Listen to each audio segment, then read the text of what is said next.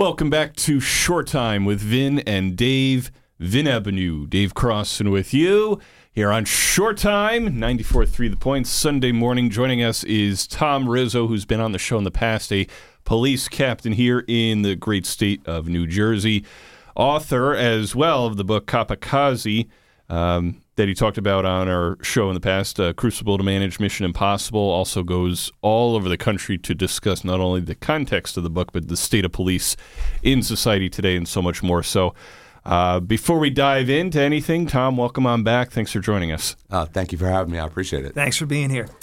So, uh, since you put wrote the book and put it out and started going on tour and teaching classes and speaking um, at all these different events and engagements across New Jersey and across the country. How have you seen any part of um, what you wrote, any part of the narrative change in a positive way or uh, in a negative way that still needs work in society? So it's actually ironic. I'm seeing, uh, I guess, hope. I'm seeing places that economics might not be the best, uh, budgets might be under the same type of restraints that uh, we see throughout the country. Yet, uh, morale in certain places, by simple means of uh, empathy and connection, are causing robust recruitment initiatives. Um, again, and it's all free. It's not limited to resources. Uh, this is just in the way that they're treating people within their the walls of their building uh, that's having a reciprocity effect in their communities. So I'm seeing it work in terms of not because they're my theories. I'm seeing mm. this just as basic uh, human notions and treating people like human beings, not as police officers per se. Uh, so it's not so polarized. And it's working, and I, and I'm so at the same in the same breath. While I'm somewhat discouraged and disparaged when I see some things that that happen, uh, I'm very blessed to be able to get out there and travel. So I'm not cloistered, and I see different communities uh, that have far less than what we have up here in the Northeast that are mm. doing very well. Uh, what What are some of the biggest challenges that you've come across, or that that you've thought of as you're traveling the road or talking to police in other states uh, about any kind of challenges, any kind of issues that they're looking at internally, uh, or how to deal with certain uh, problems or issues in their own local communities? I see it as uh, twofold and a bifold problem is communication and connection. Those two things. Mm. Uh, there's definitely a lack of communication. So uh, that's why, obviously, you know, the, the class, the full day class I teach is the ivory tower because I talk about the disconnect. It's not because administrations are evil and the working class is being disparate. It's just that that disconnect. Right. Uh, I, I still I still think overwhelmingly administrations mean well, uh, but again, they're being communicated by oversight committees, uh, legislative bodies, politicians uh, who don't necessarily have any type of stakehold in the application, the practical application of these policies. And then that's being poorly communicated to the ground level troops who then fail in their endeavors to, you know, uh, deploy these tactics in the field. And yet they're then the ones to have the darts thrown at them when in fact the connection to the so-called people we're supposed to be serving is what's being sacrificed. So I'm seeing that the communication and the connection are interrelated. I think that it's it's failing us for certain. What what parts of communication do you think need the most improvement now, in New Jersey or across the country with uh, a governing body, with the police department, within the police department to give as much transparency as possible to to anything and everything? Uh, I think that we jumped several uh, beginning stages. So, in the in the spirit of transparency, we'll go right to showing body camera footage of, let's say, a fatal shooting. Which, okay, I understand why people want that transparency. Right. But we skip steps one through two, three, and four. Let's say. What do I mean? When policies are updated, when certain restrictions are placed upon police, we hold those, you know, very close to the breast pocket, and we don't share that. When in fact I think that we should. OPRA and these public disclosure acts already, people at any given time could get our policies. Of course, that doesn't breach any type of security measures, but my point is why not share with the public? Hey, listen, four steps were added to a routine call for service. And I'm being illustrative, a domestic incident, let's say, right? Well, there's three more forms now that are required to be completed by a police officer, AKA, which is going to take now X amount of more time. Uh, there's restrictions now on pursuits. Let's share this information so the public does not get frustrated when they see us acting in a certain way. when we're asking certain questions, when we're so I guess what I'm trying to say is my definition of transparency is being transparent. Good point. In the beginning, in, in, in both the pros and the cons. Right. It's not complaining. It's not throwing legislations or uh, attorney generals or politicians under the bus. It's just being transparent. I'm not casting blame. I'm not saying thumbs up to the left, thumbs down to the right, or vice versa. I'm saying there's a new policy in place. It now will take extended calls, you know, routine calls for service will be extended, uh, response time, you know, uh, burdens on our resources. Let's just be honest. You could go on HGTV and see a step by step procedure on how to build a house. Contractors aren't worried. right? I'm just saying. Yeah, so let's just be point. transparent. We can't chase a car for XYZ. So if you see it go by, so you see and you wonder why we don't do it, well, here is why. Um, these crimes have ticked up. Well, who better to ask? Well, answer it. I think police officers are the worst when it comes to advertising what we all know, but we feel like a gag order's been placed on us in fear of retribution and retaliation or some type of, you know, stain on the industry. But everybody knows it's happening. uh, like I guess in the case of New Jersey, I mean, how do you think this is challenged uh, law enforcement agencies, police uh, of any rank? Um, I guess with the public percep- perception of things, just to your point earlier, like, oh, uh, why aren't they investigating this, or why aren't they pulling this car over, or looking into this? With uh, when the public most of the public perhaps doesn't know what restrictions or rules are in place that were put into place by an attorney general or by the governor or administration along those lines where it's people are blaming police for not doing certain things or doing certain things but they're just following the rules and guidelines that were put in place ab- above them Again, I think uh, because nobody ever teaches or never uh, nobody ever preaches the importance and the significance of uh, communication and communication skills. With that comes courage. You might have to talk about a narrative that's not going to be received well. You have to be able to do that with emotional intelligence so that you're not sitting there taking sides, you're not implanting your opinion. I have no problem, me personally, and I know a lot of people like this. I have no problem talking openly and candidly about it. Right. Whether it's, which is why I did my book the way I did. Yeah. Whether to an oppositionist or a supporter. These are the facts. I've heard leaders say, "Oh, but if we give out our policies about you know uh, pursuits, then the criminal element will know what we're doing." I said, "Well, they have access to it regardless. Go on YouTube, file an OPRA request. They could get these policies. They're on the websites. yeah So it's not a secret. We're the ones acting like it's a secret. And then we get frustrated when the message or the advertisement gets hijacked by somebody who's not a supporter of ours and paints us in a different light. Well, we had the opportunity to paint that picture and we didn't. Simple. I just think just painting the accurate picture, not taking sides, not throwing shots at each other. Yeah. Let's just talk about it. This is what we can do. This is what we can't do. Do you think that there should be more transparency when a change does happen, a, a change in policy, a change in rule for what police have to go through by a governing body, whether it's a local governing body or the state, the governor, attorney general, whoever's putting these into place, that they should tell the public everything instead of just saying, uh, this happened, so this is why we're doing it. I think I, I think uh, well listen I mean I can only talk about the state of New Jersey let's say uh, Right. but that is advertised. They don't hide it. I think it's the police department specifically that need assistance in how to market this. And what I'm saying is if you go on Facebook everything now let's talk about the modern era. It's all about uh, Facebook and and LinkedIn and Twitter. I don't think there's anything wrong again sides aside opinions aside. Right. hey public announcement to my community. XYZ was updated. This now means this is what we can do, this is what we can't do. It's again, you're going to have people be critical, you're going to have people be supportive. Doesn't matter what side they're on. At least information is power. We're not doing it, yet there's blogs, there's podcasts, there's YouTube channels who are doing it. And then we, as human beings, cops aside, get frustrated and then we take that frustration and anger out on people. It's just it, this is a people thing. Do do you feel that overall in New Jersey, I know uh, there's a lot of great chiefs and law enforcement across Ocean and Monmouth County that are representing uh, law enforcement well. Um, but do you feel that there is any kind of disconnect between law enforcement in New Jersey and the governing body as a whole, Governor Murphy and his administration, or anybody else that there says we are expressing what we feel is going well, what's not going well, but we don't feel we're being heard as well on this issue or that issue.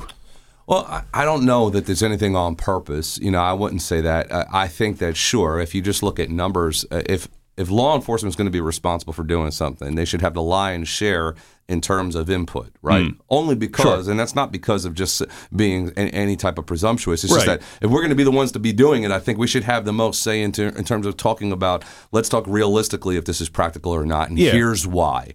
But I think that's a conversation where maturity has to take place. You have to be able to do it sincerely with opinions aside. I think emotions run too high sometimes, and you know both you know eh, opposite sides don't attract. Let's say, uh, but no, you know I think that there's a disconnect in terms of again that we've caused ourselves. If we don't communicate it ourselves as to why this isn't working or why this would work better, uh, but instead we talk about it around a campfire. I'm talking about police personnel. Yeah, yeah. Then we're not doing any good. So again, I don't think it's incumbent upon the governor or anybody else as to why they should or shouldn't advertise. I think that every department I see has their own means of communicating to their communities, right? We do it for other things. So I think it's incumbent upon us to communicate it ourselves. I've always said that. Be in control of your own narrative, control your own narrative, opinions aside. No, I don't think it's a good look to be, you know, polarized and throwing shots at each other because then that polarizes other people. Yeah. Um, I'm talking about just fact, just the facts, like you know Joe Friday would say, just the facts. Just the facts. Yeah, and put it, but put it out. But put it out. Otherwise, people don't know. I, I guess. I guess what I'm trying to say is, I've never had a problem being an open book, and that means talk about the good, talk about the bad, talk about the ugly, whatever Yeah. it is that you want to talk about. Whatever it is laid out. But lay, let's lay it out so that at least people could say, you may not like it or love it, but at least hopefully you understand. What do you think i- i- in just hearing from not just around Jersey but other communities across the country that the public is most interested in trying to find out? I think just in the age of social media, perhaps at any time you hear that uh, there's a fire, there is a shooting, there's something going on in your community, like oh, what happened, or a, an an alarm goes off at a school, what happened? I need to know now uh, that there's just like so much more demand on social media or otherwise the demand for information from the public just because they're eager to learn more. Uh, is it something along those lines or something else that you find that uh, communities near and far just want police departments to be transparent about? I guess as much as possible without jeopardizing any kind of investigation. That's such a it's such a delicate balance. Yeah. Uh, you know, I, I say all the time. I know this because I'm biased. I'm I'm in. You know, obviously I'm on the law enforcement side of things. That yeah. It's never about withholding information. Like nobody takes joy in doing that. You always try to empathize and say, "Hey, if I was on the other side of the fence, I'd want to know too." Sure. It's just so frustrating though when we also have to worry about the efficacy and the and I guess the effectiveness of the job we still have to do. So we never want to do anything or prematurely put something out that then you know in this day and age you can never retract. Once it's out there, it's out there. Right. And, and so it creates such an, a fear and an anxiety. I'd be lying if I said it didn't. And I've seen it done really well throughout the state uh, by some examples where they do, I, I think, a great job at sharing, you know, communicating. But I think, unfortunately, people don't, you know, they don't accept that well. They always right away go to conspiracy theory of, oh, they're withholding this. There must be a. sa-" It's just so difficult. You know, I, again, I've seen it even before. Forget all the rules and the statutes. Just the human basic, you know, uh, I guess uh, respect of respecting people's privacy. Like, you know, I know some things that you wouldn't want to put out. It's gruesome, or maybe it's embarrassing. So it's Sure. You know, some extended family may not know yet. Let's say that type of thing. But unfortunately, that falls short of what people accept nowadays. So I think that's created a burden for sure. Do, do you find, and just across the country as well, do you find that law enforcement feels pressure to release any kind of information just to satisfy the masses, so to speak, in any case? I think not to satisfy the masses because I think that the culture, the industry as a whole, and I'm being very careful here to speak as a culture and an industry by myself, but I would say no. I, I think that we've given up on that it's going to satisfy anything. Mm. This this belief or this opinion has become now, in my opinion, a reality that we feel as if you're damned if you do, you're damned if you don't. Uh, go ahead, release it, then you get criticized. Don't release it, then you're hiding something. It's like, my goodness, we, it doesn't. Then you do release it, and it's still, uh, you know, it's not like okay, it's admonished now. Here it is, clear cut. Yeah. You're seeing it right unfold in front of you, Right. and you still don't get that some type of like, okay, I've been vindicated now. They'll say anybody with a set of eyes and ears can watch this and say, oh, we understand. We wait for that. Drum roll, please, but the show never goes on. And I, I'm telling you, it happens all the time throughout the country where you know, you see it from a distance and you'll say, oh, come on, that's clear cut. Anybody who sees that will say they understand why the police did what they did or Right. didn't do what Right. they didn't do. Yeah. Yeah. And then all of a sudden you wait. That next segment's on the weather though. So you're like, all right, I guess we're not going to say talk about that. So that's the frustrating point. Sure. So the pressure to do it, sure. Knowing that, feeling it's going to satisfy anybody, surely not. no way. No way.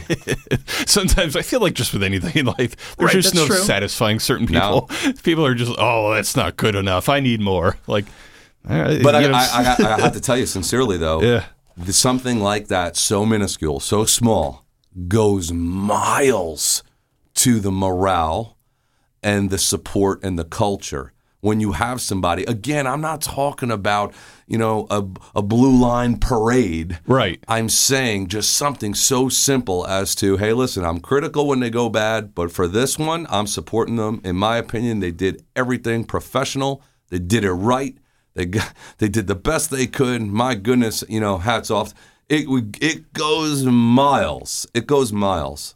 I don't know how else to say it except I've experienced it and I've talked to folks and they say, yeah, that's what we needed. That was the breath of of oxygen to reignite us. Sure. Tom, I have to go to a quick break, but want to discuss more about your book and uh, the state of law enforcement in the country right now. Can you hang around? Yes. More Shore Time with Vin and Dave and Tom Rizzo, author of Copacracy, A Crucible to Manage Mission Impossible, and a police captain here in New Jersey right after this on 94.3 The Point. Hi, this is Christie Pearce Rampone, former U.S. women's soccer team captain, Olympic gold medalist, World Cup champion, and Point Borough High School alum. And you're listening to Shore Time with Vin and Dave on 94.3 The Point. Tune in for some real conversation with Dave and Vin. You don't want to miss this. Let's face it, investment concepts and financial planning can be very intimidating and confusing. Shoreline Wealth Management addresses that feeling head on. Their goal is to educate you while offering financial advice without buzzwords and jargon. Shoreline includes you in the process and makes you comfortable every step of the way on your path to financial freedom. Shoreline Wealth Management is your financial anchor. Visit shorelinewealth.com for more information today. Shoreline Wealth Management with offices in Manchester and Manahawkin. Securities offered through LPL Financial member FINRA SIPC. Hey, this is UFC Championship fighter and Toms River High School East alumni Frankie Edgar, and you're listening to Shore Time with Vin and Dave on 94.3 The Point. Dave and Vin, these guys are the buzz. Welcome back to Shore Time with Vin and Dave. Vin Ebenau, Dave Crossan with you. With us here this morning is Tom Rizzo, a police captain here in New Jersey and author of the book Copacracy, A Crucible to Manage Mission Impossible. We've been talking about different issues, challenges facing law enforcement, not just here at the Jersey Shore or in New Jersey, but across the country, as well as uh, Captain Rizzo goes across the country speaking in communities in 39 states now uh, about the state of law enforcement and uh, any number of issues, to put it, for lack of a better word, facing many different communities across the country. Uh, I wanted to start this segment with with something um, just top of mind as facing law enforcement here in New Jersey. I mean, I've seen it. um, um, I know you have as well with different police chiefs or police officers who've been on the job long enough to retire, just retiring early, whether that's 40s or 50s when they're still uh, top of their game, so to speak. But I think some have sort of cited the the restrictions and laws that are put in place in New Jersey by the Murphy administration uh, or the pressures of society or other issues or like these are these are good guys, the good police chiefs or, or women as well. Um, the men and women in blue who have retired early as a police chief or as an officer because of the uh, the restrictions, the rise in crime, the issues with bail reform, uh, any number of issues that sort of relate along those lines. And numbers are sort of dwindling with the amount of men and women who are joining uh, law enforcement in New Jersey. I mean, what what is your take on all this and just kind of what law enforcement in New Jersey is facing right now and the amount of what seems like rising pressures? So I think uh, if we've ever had the debate before, is it a profession? I think now would be the answer to that question. Uh, there's just the again, even talking about licensing, which I'm a fan of, uh, for the record. I, I just think that there's certainly more requirements. There's certainly more pressures. There's certainly more certifications that are linked to the profession today than there were, let's say, like when somebody like I started.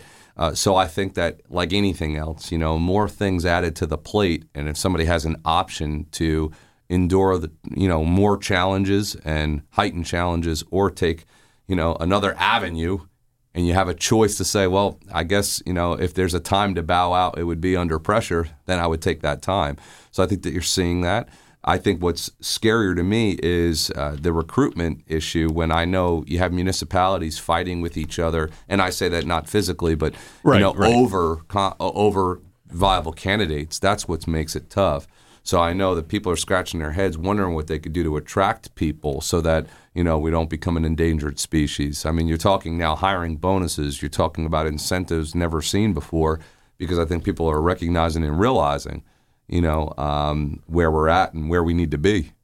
Do you find that police departments in Ocean and Monmouth County or just across New Jersey are having a hard time uh, just trying to find the right amount of personnel to have on a given shift. Uh, you know, like we need X amount of officers or X amount of people in our department to be able to function without burning anybody out. Well, I think that is that known. Sure, uh, is that being handled? You know, effectively, surely not, and that's because why everybody doesn't. Nobody wants to put more financial burdens on their municipalities, and then you have governing bodies who certainly don't want to go ahead and face their communities and say we're raising taxes, right? So there, it's it's a multi uh, faceted approach and, and dilemma that we're dealing with. But I think that's where you have groups doing studies and per capita studies and certain type of breakdowns that they could statistically show, hey, we don't have the adequate coverage here. No, you know, it's unfortunate though because nobody wants to hear, hey, we need more police and more. As soon as you mention that, that at the same time, you know, has it incites, you know, the opposite to say, no, we want less. So I think that's it's a it, it's a very special issue uh, that has to be handled delicately. But I think that if you were to sit there and show an intelligent approach, just by nature of building increased population, um, increased requirements, right? There's just more things required. There is no longer, you know, hey, we don't handle this. We're handling more in terms of several things and several aspects of community service. So you need the personnel to handle that. Uh, what do you? in talking to other law enforcement across the country or in this state, even, um, where, where are some of the bigger challenges lying with how to get to work every day, how to communicate different concerns within your own department, you know, the man or woman in law enforcement or whatever, to communicate any issues or concerns that you have within your own department or within law enforcement overall, how to communicate with local legislators or people across the country to get out the points to say, hey, you know what?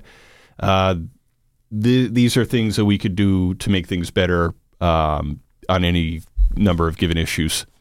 Again, I think it's just fear of reprisal and, and being cast out as a certain uh, that that you're trying to you know uh, go against folks. If I think right now people are so worried about you know just stating something just based on opinion that's they could rationalize and say this is where I'm coming from. It's not to again get anybody upset. It's just to say, look, I, we have a great idea. Maybe we could try this. I just think that you know the basic communication and dialogue has been broken. Uh, while technology has given us the ability to do this, there's no excuse for it. We can share ideas, we can network, and, and we can bounce things off each other. We know now all you have to do is look to brother and sister agencies of relative size, relative demographics, and you can see what works and what doesn't work. We could do that, sure. It's at our fingertips. And I think that why not? In this age of information sharing, why not do that? Do you find that officers first on the job, let's say they, they just got hired or maybe in their first couple of years are uh, anywhere too, uh, just not just around here, but across Jersey or, this, or the country, that they're sort of hesitant about speaking up or saying things because they know or they feel that, well, hey, I'm, I've only been on the job for X amount of time nobody will listen to me anyway, so I'll just kind of do as I'm told. You know, there, there's a certain part of that, but I don't know that that's you know fair to say that that goes by any type of tenure or seniority. I think it's almost like I said, industries as organizations as a whole that you feel like we're the last voices, yet we're the you know it's open season to criticize from head to toe everything that we're doing. And some of it's justified, no doubt, clearly, right? But I'm saying um, the voices aren't given that same type of, I guess, equity in, in the conversation where it, some of these questions could be easily answered. But again, like I've always been consistent on, I think that we've allowed our mission, our mission statements, our objectives, our philosophies to be hijacked by people that aren't in the trenches per se. Uh, so we kind of have ourselves to blame for that. What do you think should be done to help, uh, I guess, clarify any mission statement, any department guidelines that any police department anywhere is is putting together, not just for the public, but for their own inner department communication? What kind of improvements uh, can be done to make things uh, better, easier, uh, more more effective overall for any number of practices?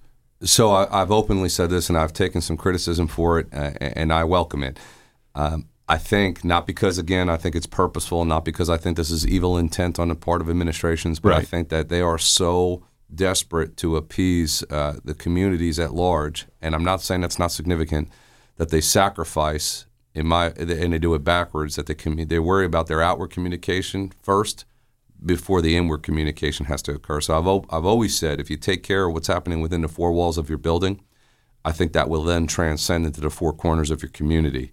When the information is shared, when the message is internalized, when the empathy is shared within the hallways of a building, again, it's like oxytocin, right? It's contagious. That will then be employed out on the street.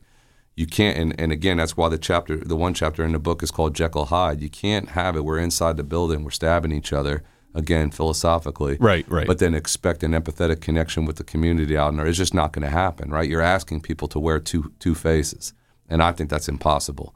Again, I'm not saying it's purposeful. Right. I'm saying I think it is kind of forsaken because oh yeah, he knows what we have to do. Oh yeah, she knows what we have to do. Oh, they- know what we have to do.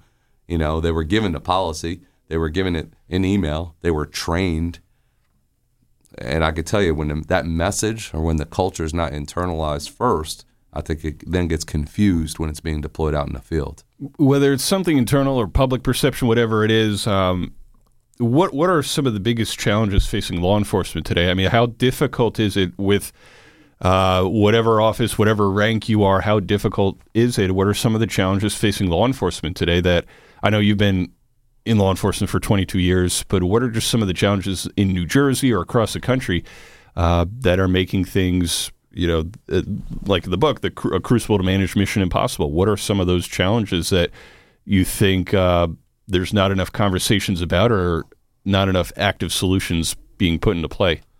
I just think what's you know literally sitting in front of you is obvious. Um, recidivist offenders that again, this isn't casting a judgment on an individual. Right. It's casting judgment on a behavior and a pattern of behavior.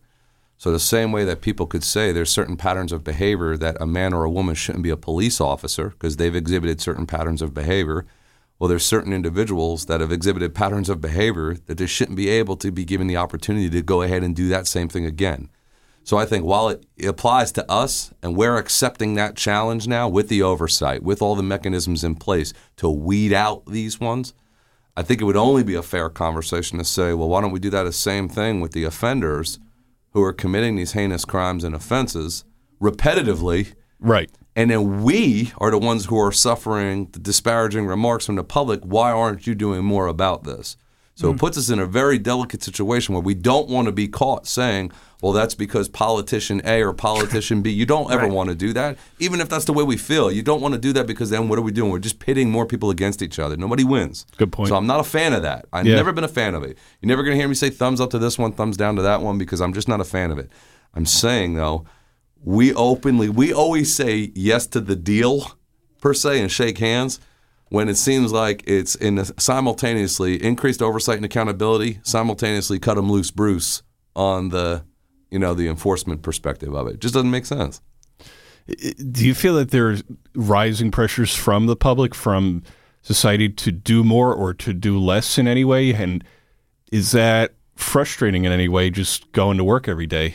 Or, or in converse, any conversations that you've had with any number of people in law enforcement? What's frustrating for me is, as I alluded to before, I visited some of the hot spots in the country that have been under the most scrutiny, and I could tell you if you just walk the streets and you talk to the who I call the people, and most people that most people stand or what? Most people are good. Most people are good. There's people who live in certain areas that say openly, honestly, that yeah, they want police there, they want police doing their job, they want to be treated with human dignity and respect, of course, but However, again, their message then gets hijacked. So I just think that it's the ones with the most, I guess, uh, you know, input that do, that is not fair and it's not equitable, and I don't think it's representative of what most people want. I think if you were to do blind polls and surveys, I'm not saying it, it, it's whether or not people are fans of police or not. I think, but fans of what police were meant to do, and that's to you know crime, prevent crime and apprehend violators and offenders, yeah, that's what people want.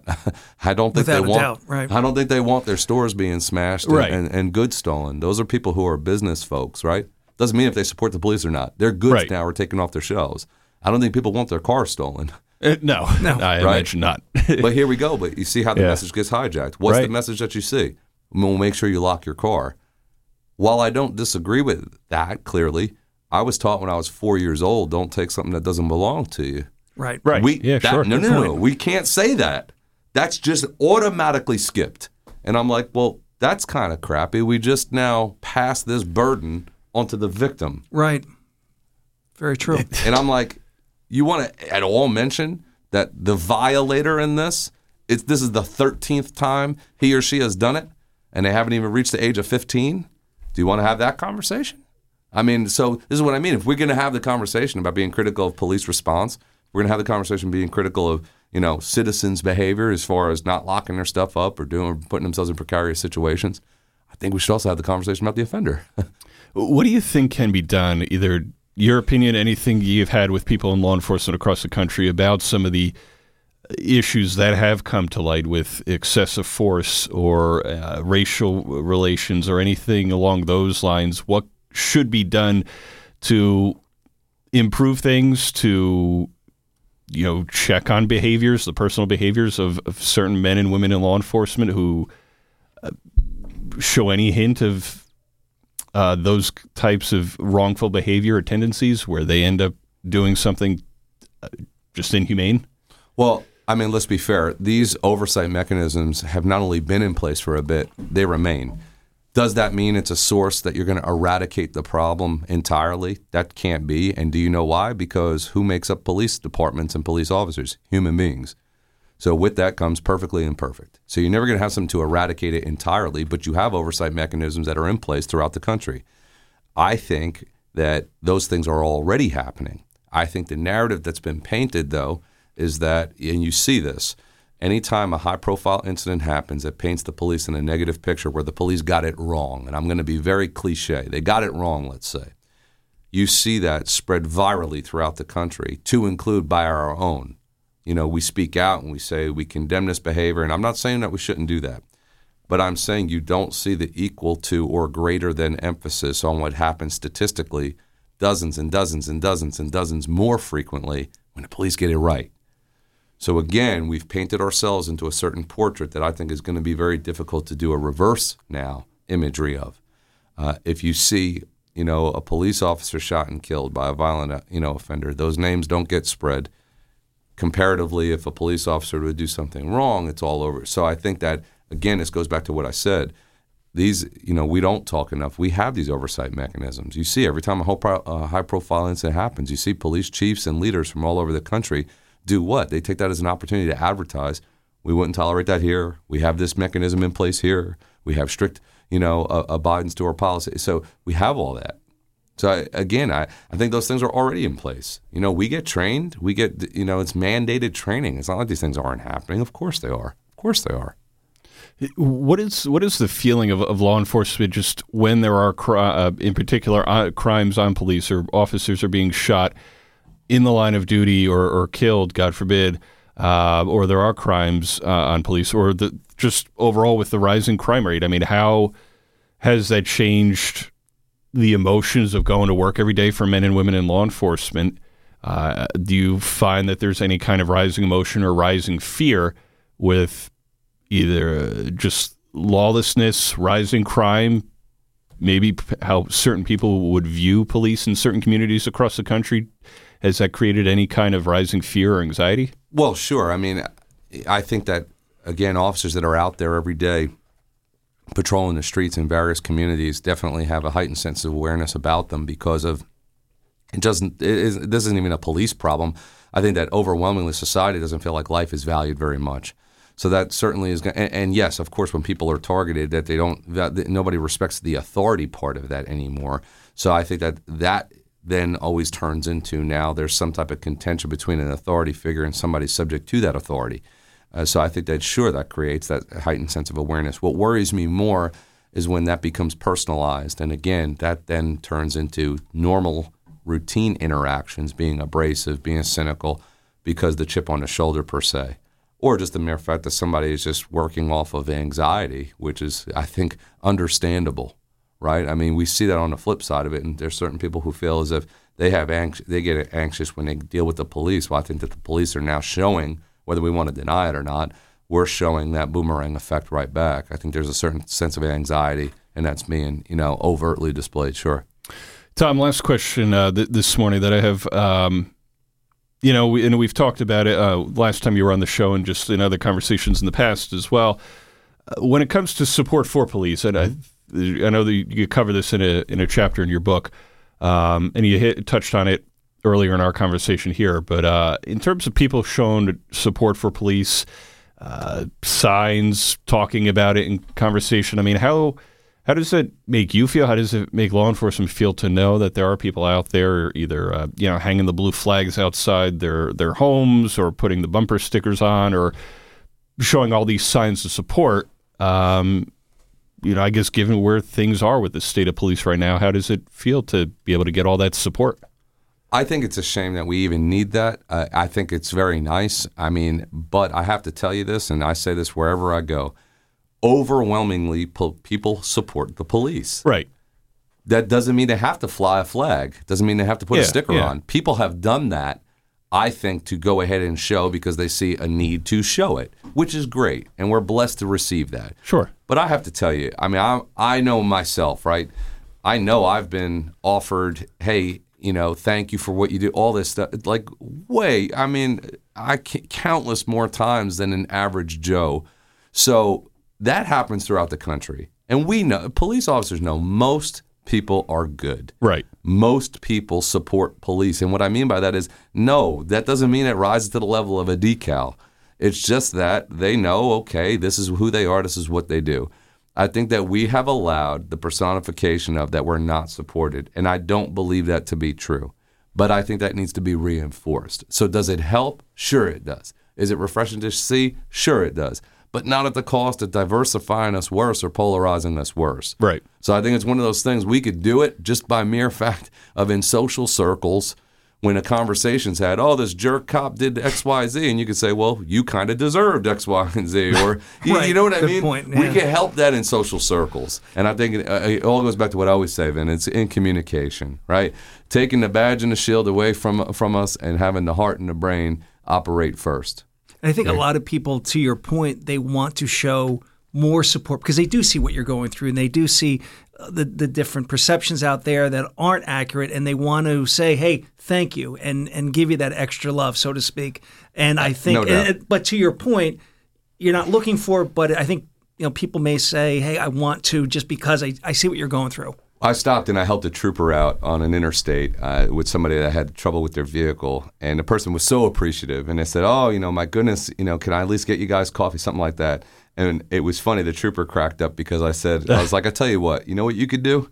And the person looked at me. I said, "The next time you're involved in a social circle and anything comes up of law enforcement, I don't care how terrible it is, all I want you to say is this one time."